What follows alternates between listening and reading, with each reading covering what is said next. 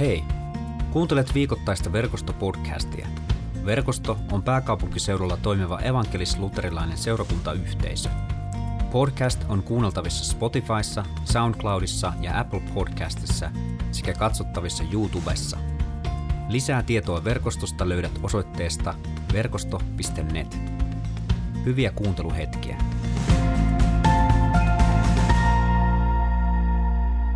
Riikka on tänään opettamassa ja, ja tuota, Matteuksen luvusta 16 on evankeliumi, joka kuuluu tää, näin. Ähm, Jeesuksen luo tuotiin fariseuksia ja saddukeuksia, jotka halusivat panna hänet koetukselle ja pyysivät häntä näyttämään merkin taivasta. Mutta Jeesus vastasi heille, illalla te sanotte, tulee kaunis ilma, kun taivas ruskottaa, ja aamulla tänään tulee ruma ilma, sillä taivas on synkän ruskottava. Taivasta te kyllä osaatte lukea, mutta ette aikojen merkkiä. Tämä paha ja uskoton sukupolvi vaatii merkkiä, mutta ainoa merkki, joka sille annetaan, on Joonan merkki. Hän jätti heidät siihen ja lähti pois. Tämmöinen evankeliumi ja mitä Riikka se on sinulle tuonut tällä viikolla elämään ja minkälaisia ajatuksia. Ainakin taivaan merkit voit näyttää meille nyt tässä Joo, opetuksessa tota, tai niin, puheessa. Joo, en tiedä taivaan merkeistä, mutta kyllä itse asiassa synnytti niin paljon ajatuksia, että oli melkein vaikea jotenkin rajata, että mitä kaikkea tässä tänään sitten ottaa esiin ja mitä jättää pois. Mutta tässä me luetaan äh, tapa, tapauksesta, jossa, jossa Jeesus kohtaa fariseukset. Ja fariseukset ikään kuin pistää Jeesuksen tavallaan selkäseinää vasten. He vaativat Jeesukselta, että anna, anna meille merkki. Tämä ei itse asiassa ollut ensimmäinen tapaus, vastaavanlainen tapaus, vaan, vaan jos me kelataan tätä Matteuksen evankeliumia vähän taaksepäin, niin huomataan, että Matteuksen evankeliumissa luvussa 12 on, on aika samanlainen tapahtuma, jossa myöskin fariseukset tulee Jeesuksen luo ja, ja tota niin, siinä itse sanotaan, että, että he sanoivat, että opettaja, anna tässä meidän nähtemme merkki. Tässähän tämä 16 luku ei, ei ihan niin paljon avaa tätä keskustelua auki. Ja, ja nyt tässä sitten tosiaan päivän evankeliumitekstissä sama tilanne. Ja jotenkin tässä on nähtävissä, nähtävissä semmoinen jos niin keskustelu. Ikään kuin, ikään kuin fariseukset sanoa, että jos sä olet luvattu Messias, niin toimin näin. Ja jotain samaa me löydetään muun muassa siitä tilanteesta, kun Jeesus on erämaassa paholaisen kiusattavana. Ja, ja tässä käydään samaa jos niin keskustelua, tai siis siinä tilanteessa – vihollinen sanoo, että jos sä olet kerran Jumalan poika, niin heittäydy alas. Ja jos sä olet Jumalan poika, niin käske kivien muuttua leiväksi. Ja mä oonkin, mä oonkin oikeastaan vähän nimennyt tämän tämmöiseksi jos niin ilmiöksi.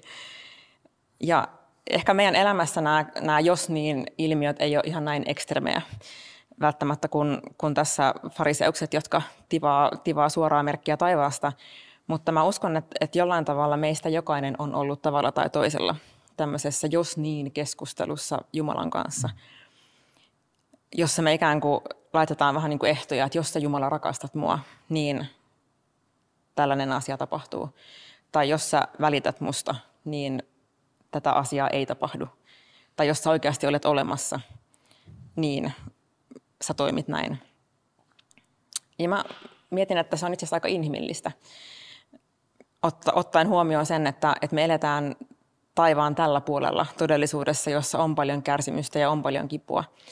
Ja, ja monesti just tämmöiset hämmentävät tilanteet, jossa me ei aina osata selittää, että, että minkä takia meidän elämässä, miksi me kohdataan meidän elämässä jotain, tai miksi joku meidän läheinen kohtaa erilaisia asioita, tai miksi, miksi jotkut tietyt rukoukset tuntuu, että vaikka mä rukoilen ja rukoilen, niin mitään ei tapahdu. Ja tällaiset tilanteet ehkä aiheuttaa hämmennystä ja myös ajaa meidät tällaiseen jos niin keskusteluun Jumalan kanssa, kun me ollaan sen kivun keskellä. Oli se sitten fyysistä tai henkistä tai ehkä hengellistä kipua, jota me elämässä käydään läpi. Ja, ja ne on varmaan sellaisia tilanteita, milloin meidän elämässä on enemmän kysymysmerkkejä kuin vastauksia. Tai ainakin jos mä itse kelaan elämääni taaksepäin ja, ja mietin tilanteita, jossa mä ikään kuin vyöryn tämmöiseen jos niin keskusteluun Jumalan kanssa, että, että jos, jos sä rakastat, niin miksi? niin, niin ne on monesti ollut just semmoisia hetkiä, missä tuntuu, että on kauhean vaikea ymmärtää, mm. miksi jotakin asiaa tapahtuu tai, tai miksi mä käyn elämässä läpi näitä tai miksi vaikka mä rukoilen tätä asiaa, niin tuntuu, että, että mitään ei näy. Ja jotenkin ne ikään kuin vyöryttää sitten meitä siihen, jos niin, keskusteluun yhdessä Jumalan kanssa. Ja mä haluan tehdä myös eron sen välillä tässä, jo tässä puheen alkuvaiheessa, että on täysin eri asia se, että, että me käydään sitä jos niin keskustelua Jumalan kanssa, kun taas sitten se, että me tullaan särkyneenä Jumalan luo ja, ja vuorotetaan sitä meidän sydäntä ja tuskaa ja ajatuksia Jumalalle. Ja muun muassa jos me katsotaan psalmia, niin sehän on täynnä tällaista, tällaista ikään kuin kärsivän huutoa, että, että Jumala kuinka kauan ja, ja kuinka pitkään minun pitää kärsiä ja, ja miksi kysymyksiä. Ja jotenkin mä näen sen niin, että, että se on tosi arvokasta Jumalalle, että me tullaan aitoina hänen eteensä ja ollaan just sellaisia kuin me ollaan. Ja, ja Jumala ei tarvii mitään niin kuin fasadeja tai tämmöistä niin kuin, ikään kuin semmoista näyteltyä lakanaa, joka, jota me asetetaan Jumalan itsemme väliin, kun me tullaan Jumalan luokse, vaan että me oikeasti saadaan tulla Jumalan eteen omana itsenämme ja vuodattaa, vuodattaa meidän sydäntä hänelle. Mutta silloin, kun nämä, nämä elämän kysymykset ja kivut ja kärsimykset niin vyöryttää meitä sinne jos niin keskusteluun, niin sen haaste on se, että me helposti ollaan niin haaksirikkovaarassa Jumalan suhteessa, yhteydessä Jumalaan. Ja, ja se voi olla itse asiassa sellainen loputon suo, josta meillä ei välttämättä ole ulospääsyä, koska, koska elämä on jatkuvaa, tai siis koska me eletään taivaan tällä puolella sen kärsimyksen keskellä, niin jatkuvasti tulee eteen uusia jos-tilanteita. Me ei ikään kuin päästä eroa siitä, että, että, että nämä jos-kysymykset loppuu. Ja sen takia, jos se ikään kuin yhteys Jumalan kanssa rakentuu näille jos-niin keskusteluille, niin niin voi olla, että me lyödään ennen pitkää päätä seinää. Vähän samalla tavalla kuin mikä tahansa ihmissuhde, jos se perustuu sille, että mä asetan ikään kuin ehtoja sille, että mitä sen toisen täytyy tehdä, jotta mä koen, koen että nyt, nyt tämä on riittävä, niin se, se voi olla loppujen lopuksi aika heikolla pohjalla. Mä en tiedä, tuleeko sinulle jotain ajatuksia mieleen, että mit, niin mitkä voisivat olla sellaisia tilanteita, missä me asetetaan näitä, näitä ehtoja ikään kuin toiselle ihmiselle, että jos sä välität musta, niin jos mä oon sulle tärkeä, niin... No tai mitä muita ajatuksia niin. tämä synnytti? No ainakin anteeksiantotilanteessa varmaan tulee semmoinen, että helppo, helppohan on laulaa, että saat anteeksi, mutta. Mm. Eli tulee tämmöinen, tämmöinen tuota, jos, jos sä, jos sä niin odotat multa anteeksi pyyntöä, niin sitten, sitten sun pitää toimia tällä tavalla tai tällä mm. tavalla. Että ei ole niin tämmöinen selkeä, selkeä, missä sä pystyt antamaan anteeksi toiselle. Mm ja totta kai anteeksianto on aina vähän eri kysymys, on prosessi, mutta, mutta tuota, kuitenkin siinä varmaan ainakin yksi on tämmöinen. Mm. Ja, ja tuota, kyllähän näitä, näitä kysymyksiä tietysti jokainen. Minusta on niin hyvä, hyvä asia, että tämä tulee tässä esille, koska tuota, meistä jokainen käy, käy tuota, tässä reaali, reaalimaailmassa, tässä maailmassa, missä me eletään, niin tämmöisiä kysymyksiä – varmaan hyvinkin paljon läpi. Mm. Ja, ja, tuota, ää, ja mä ajattelin, että uskostahan voi tulla myös semmoinen, semmoinen väline, jolla sä kiellät sen, että tämmöisiä kysymyksiä ei ole. Mm. Ja estät sen, että, että tuota, näitä kysymyksiä ei ole. Mm. Ja, ja tuota, mä ajattelin, että silloin ollaan aika he, heikolla vesillä, että – että tuota, jos ajatellaan, että Jumala, Jumala, ei kestä näitä kysymyksiä tai uskossa meillä ei ole tämmöisiä kysymyksiä. Mm. Mä ajattelin, että Jumala hyvinkin kestää. Ja mä ajattelin, että sen takia ehkä varmaan niin kuin monessa on nämä, jos sä rakastat mua, niin niin, niin ja näin. Niin kuin monessa evankeliumissa on nämä kysymykset olemassa. Mm. Ja se ehkä myös tuo just tämän inhimillisyyden hyvin mm. esiin, että et elämän haasteiden keskellä – ne kysymykset jollain tavalla, niin kuin ne, ne hyvin kuvastaa sitä meidän inhimillistä, mm. inhimillisiä kysymyksiä ja myös inhimillisiä tarpeita.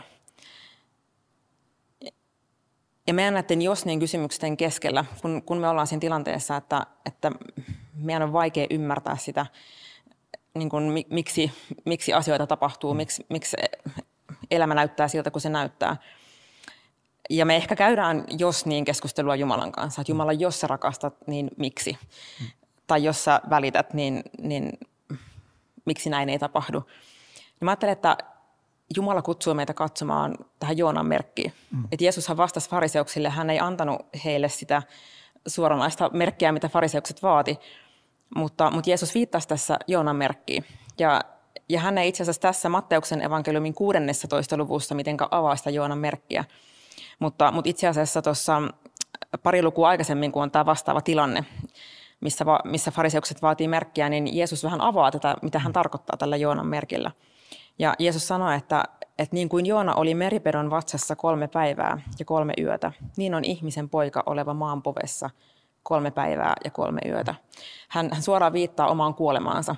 Ja, ja toki myös, kun luetaan Joonan kertomusta, niin myös tulee ylösnousemus, eli, eli tuota, niin Joona kalan vatsasta tai meripedon vatsasta tulee lopulta ulos. Ja tietenkään fariseukset ei varmaan tässä vaiheessa vielä oikein ymmärrä, mistä on kysymys, koska, koska tota, näitä tapahtumia ei ole vielä tapahtunut, mutta, mutta tosiaan Jeesus viittaa tähän Joonan, Joonan merkkiä siitä, miten, miten ihmisen poika on haudassa kolme päivää ja kolme yötä. Ja jotenkin se, että me silloin kun me vyörytään tähän jos niin keskusteluun, joka, joka kiertää kehää eikä me välttämättä päästä siitä mihinkään, niin mä uskon, että, että Jumala kutsuu meitä katsomaan juurikin tähän, tosiaan tähän Joonan merkkiin. Nimittäin Jumala on osoittanut oman rakkautensa. Hän on tehnyt sen iankaikkisella merkillä. Hän on lähettänyt oman poikansa täydellisenä sovituksena meidän puolesta. Ja, ja, ja itse asiassa äh, Johanneksen evankeliumi, äh, Johanneksen, anteeksi, kirje, Johanneksen kirjeessä Johannes hyvin äh, avaa. Hän sanoi, että tätä ja hän sanoi, että kirjoittaa jakeessa, anteeksi, luvussa neljä, jakeessa yhdeksän, että siinä ilmestyi meille Jumalan rakkaus, että Jumala lähetti ainoa, ainoa, ainokaisen poikansa maailmaan. Siinä ilmestyi Jumalan rakkaus. Ja itse asiassa ilmestyi sana voisi kääntää, että siinä on tullut näkyväksi Jumalan rakkaus. Ja Jumala ikään kuin, kun me inhimillisinä hetkenä inhimillisesti esitetään Jumalalle sitä, että, että, että, että jos, jos sinä rakastat, jos sinä välität, niin. Ja, ja laitetaan ikään kuin, ikään kuin se, kirjoitetaan Jumalalle auki, että miltä tämän pitää näyttää, jos sä mm. kerran rakastat. Niin itse asiassa Jumala menee vielä pidemmälle. Hän, hän tekee vielä enemmän kuin mitä me koskaan häneltä ikään kuin voidaan vaatia tai pyytää. Mitä ne onkaan ne meidän elämän niin lauseet, ne, mitä ikinä, ikinä jatkuukaan näissä meidän tämän niin sanan jälkeen meidän elämässä, kun me sanotaan Jumalalle, että jos sä välität niin, niin Jumala on tehnyt vielä enemmän. Hän on antanut oman poikansa. Hän on antanut iankaikkisen todistuksen siitä, että hän rakastaa meitä jokaista ja myös sua, hyvä katselija. Huolimatta siitä, mikä se sun jos niin keskustelu Jumalan kanssa on ja mitkä onkaan ne asiat, minkä kanssa sä kamppailet ja missä sä mietit, että jos tämä asia tapahtuu, niin sitten mä voin uskoa Jumalan hyvyyteen. Niin Jumala on tehnyt vielä enemmän. Ja, ja, mä, ja mä ajattelen, että jotenkin tämä merkki ikään kuin, jonka Jumala on pojassaan antanut iankaikkisesta rakkaudestaan, niin se ei koskaan, se ei vähene, se ei häviä, se ei muutu. Se pysyy aina samanlaisena. Joten ikään kuin tämä Joonan merkki, Jumalan osoitus pojassaan omassa rakkaudesta, niin se, se ei, kärsimyksen keskellä se ei muutu mihinkään. Ja mä ajattelen, että se on, se on se, mihin meitä myös kutsutaan katsomaan silloin, kun me ollaan hämmennyksen vallassa mm. omassa elämässä. Mun mielestä se, eikö se ole hyvä toivo, toivolause myös tähän aikaan? Mm. Et mä tiedän kuitenkin, että moni on hyvin kyllästynyt ja tuskastunut tähän koronatilanteeseen ja muuhun. Ja varmaan tällaistakin keskustelua tässä käydään mm. aika paljon, että, että jos sä Jumala rakastat tätä maailmaa, niin sä varmaan, varmaan annat löytyä hyvät rokotteet ja mahdollisimman nopeasti ja näin. Mm. Mutta mut silti se, ei, niin se Jumalan rakkaus ei peräs, per, perustu siihen tavallaan, mm. että tuota, Jumalan rakkaus on kuitenkin olemassa tänäkin hetkenä, tänäkin aikana, eikä se ole mm. minkään hävinnyt. Niinpä. Ja se myös, mihin mistä tämä Joonan, Joonan merkki mun mielestä hienosti puhuu, on myös se, että meitä kutsutaan katsomaan kauemmas niinä mm. hetkinä, kun, kun elämässä on vaikeaa. Tämä oli tosi puhutteleva haastattelu, tai itse puhutteleva tota, niin, lehtijuttu tota, Malmin seurakunnan lehdessä, heidän julkaisemassaan lehdessä oli haastateltu pyhäinpäivän, pyhäinpäivää viettäviä ihmisiä ja, ja oli kysytty sitten heiltä, että, että kenelle he sytyttää kynttilän, kun he on hautausmaalla ja, ja, ja sytyttää kynttilän jonkun läheisen muistolle.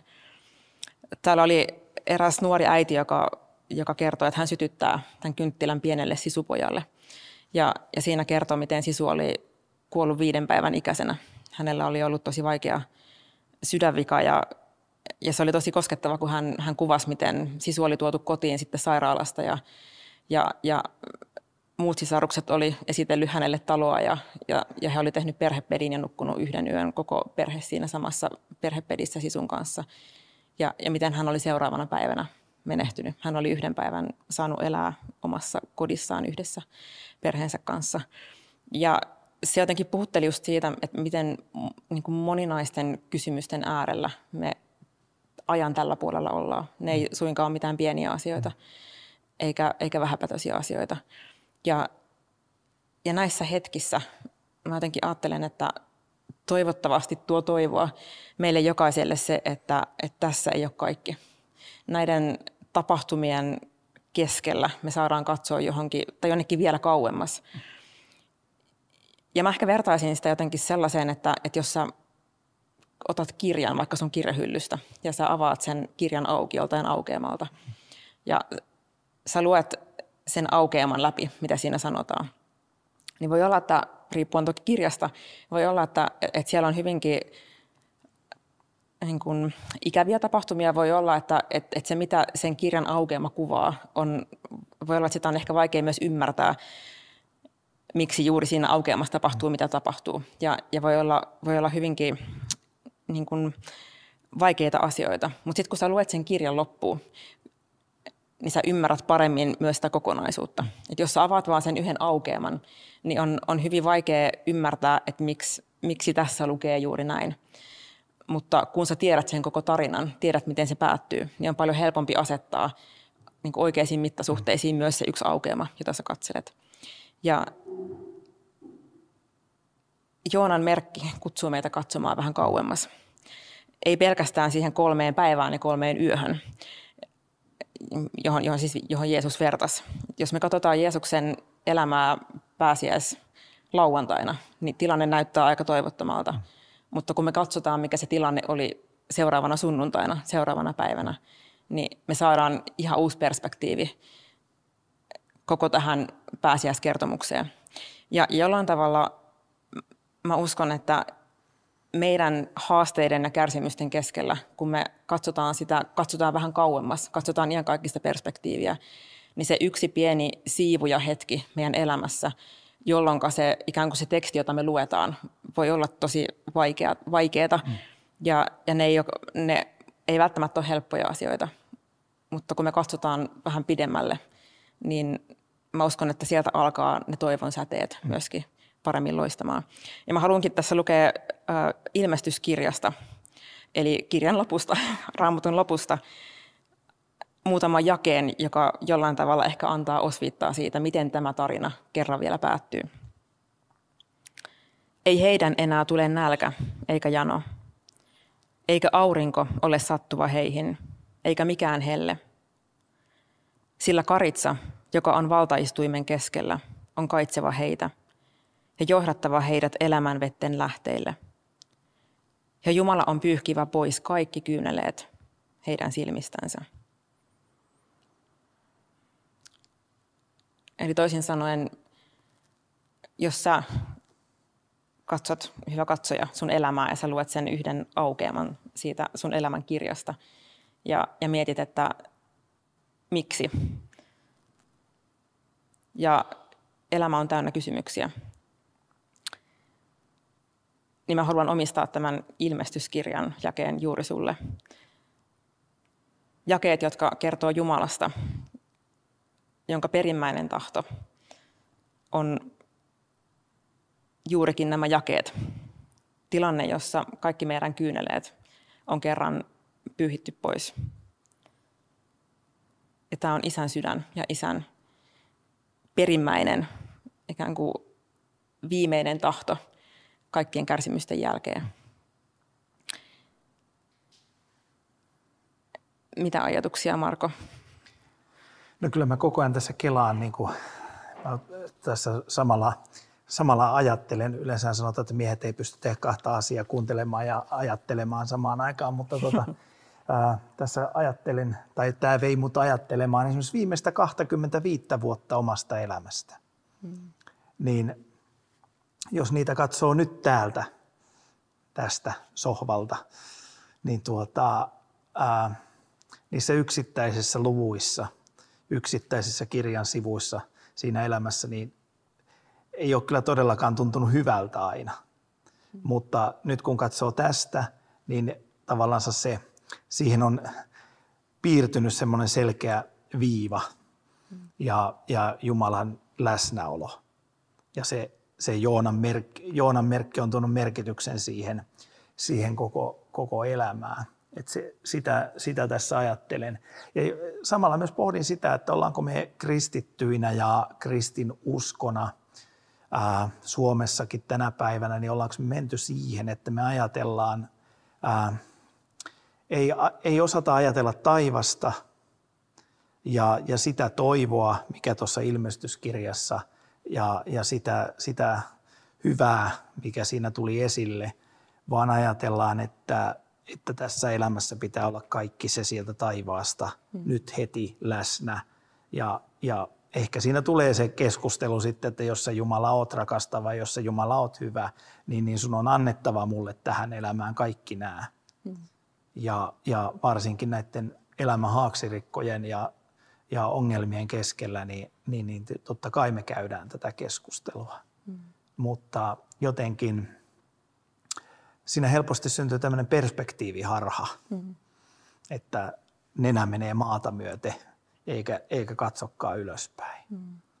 Se, se tässä niin kuin nousee mieleen. Ja jotenkin niin moni asia kristillisyydessä on, on ikään kuin kahden, kahden eri, on ehkä väri sanoa ääripää, mutta jotenkin kahden eri perspektiivin välissä pallottelua. Mm. mm. Ja, ja jotenkin myös mä uskon, että myös tämä teema on sitä. Mm. Eli, eli toisin sanoen jotenkin se ajatus siitä, että Jumala kestää meidän inhimilliset kysymykset mm. ja, ja me saadaan tulla aitoina, kyselevinä, ihmettelevinä Jumalan mm. eteen ja, ja vuorattaa sitä, mm. niin kuin niitä kysymyksiä Jumalalle ja, mm. ja aidosti olla se, että Jumala, mä en, mä en ymmärrä, mä, mä, en, mä en nyt näe, mitä mm. niin kuin, näet tässä, niin kuin, tai on vaikea niin kuin nähdä, nähdä ja ymmärtää. Ja, ja samalla sitten kuitenkin niin kuin nähdä se, että, että Jumala kutsuu meitä katsomaan sinne kauemmas mm. ja, ja näkemään sen, että, että näiden kysymysten, tai näkemään näiden kysymysten yli sinne iankaikkisuuteen, jossa, ja myös niin kuin katsomaan tähän Joonan merkkiä siihen, että, että hän, on, mm. hän on halunnut antaa meille merkin omasta rakkaudestaan. Vaikka, vaikka me niin kuin, ehkä ne merkit ei ole juuri sellaisia, mitä me häneltä odotetaan, mutta et, et hän on antanut merkin, joka on iankaikkinen mm. ja täydellinen ja, ja niin kuin voimallisin merkki, mitä kukaan voi mm. antaa. Mm. Se, että hän on antanut oman poikansa, mm. koska hän haluaa osoittaa oman rakkautensa omassa pojassaan. Ja, ja toinen myös ikään kuin se tasapaino, mitä, me, mitä meidät kutsutaan myös hakemaan meidän elämässä, on myös just se, että miten me voidaan samalla elää – tätä arkipäivää, arkielämää ajallisuuden tällä puolella ja samalla myös niin elää sitä todellisuutta tai niin kuin pitää mielessä se todellisuus, että tässä ei ole mm. vielä kaikki. Ja jotenkin se, kun Paavali sanoi, että itkekää itkevien kanssa ja iloistkaa iloitsevien kanssa, niin se jotenkin hienosti kuvastaa sitä, että meidät on silti kutsuttu suremaan tässä ajassa niiden kanssa, jotka suree, ja myös iloitsemaan elämästä. Et, et, et elämällä on arvoa jo taivaan tällä puolella, vaikka, vaikka meitä kutsutaankin katsomaan sinne jonnekin kauemmas. Ja itse asiassa Isä meidän rukouksessa meitä kutsutaan rukoilemaan, tulkoon sinun valtakuntasi myös maan päällä niin kuin taivaassa. Mm. Siinä ei sanota, että tulkoon sinun valtakuntasi taivaassa mm. tai tulkoon sinun valtakuntasi maan päällä, vaan tulkoon maan päällä niin kuin taivaassa. Ja ja ikään kuin tämän kahden eri kokonaisuuden välissä me saadaan mm. elää ja, ja olla yhteydessä Jumalaan. Mm. Mä mietin tuossa sitä, niin kun, että kun Jeesus vastasi fariseuksille, että on tämä, tämä merkki, ei hän antanut niille, niille vastauksia. Ja mä jotenkin ajattelen itse niin kuin tässä äh, pantakaulasena ihmisenä, että mitä enemmän on tässäkin ammatissa kuullut ihmisiä, niin ei pysty antamaan niin kuin mitään, mitään muuta vastausta. Mm. Pystyy kuuntelemaan ja tekemään tuota, mitä, mitä Paavali kehottaa tekemään, itkemään itkevien kanssa ja iloitsemaan iloitsevien kanssa, mm. mutta ei pysty antamaan niin kuin tyhjentäviä vastauksia, miksi, mm. miksi tapahtuu näin tai miksi tapahtuu näin. Ja, ja sitten toisaalta taas voi antaa täydellisen vastauksen siihen, että, että Jeesus on. Mm. Ja Jeesus on tässä hetkessä, tässä tilanteessa. Ja voi niin kuin ihmisten kanssa rukoilleen käydä sitä, sitä tilannetta läpi ja kuulla sen hädän ja huudon, mikä heillä on. Ja, ja tuoda sen täydellisen vastauksen taivaasta mm. siihen hetkeen. Ja ajatella, ajatella myös sitä, että on olemassa vielä jotain käsittämätöntä ja käsittämättömän paljon parempaa, mitä, mitä tässä maailmassa. Ja silti ajatella, että tämä elämä on kuitenkin elämää isolla mm. eellä täällä. Mm. Tähän loppuun mä haluan vielä uudestaan lainata ilmestyskirjaa, koska musta nämä jakeet on niin huikeita. Ja näiden jakeiden myötä siirrytään yhdessä myös rukoilemaan. Eli ilmestyskirjasta ihan loppuluvuista luku 21. Ja minä kuulin suuren äänen valtaistuimelta sanovan, katso, Jumalan maja ihmisten keskellä.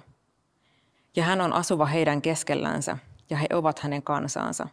Ja Jumala itse on oleva heidän kanssaan, heidän Jumalansa. Ja hän on pyyhkivä pois kaikki kyyneleet heidän silmistänsä. Eikä kuolemaa ole enää oleva, eikä murhetta, eikä parkua, eikä kipua ole enää oleva, sillä kaikki entinen on mennyt. Ja valtaistuimella istuva sanoi, katso, uudeksi minä teen kaikki. Rukoillaan yhdessä. Rakastava Isä, kiitos siitä, että sä näet meistä jokaisen. Sä näet jokaisen jos niin keskustelun, johon me ollaan ajauduttu. Jokaisen miksi-kysymyksen, jokaisen kivun, oli se sitten fyysistä tai henkistä tai hengellistä. Esa, kiitos siitä, että näihin kysymyksiin sä olet antanut iankaikkisen vastauksen. Sun oman poikasi, joka julistaa valtavaa rakkautta –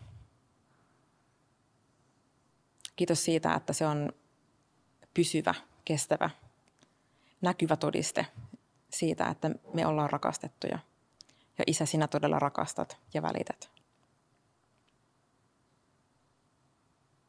Auta meitä katsomaan kauemmas silloin, kun tuntuu, että ainoa asia, mitä me nähdään, on se yksi kirjan aukeama, jota on välillä niin vaikea ymmärtää.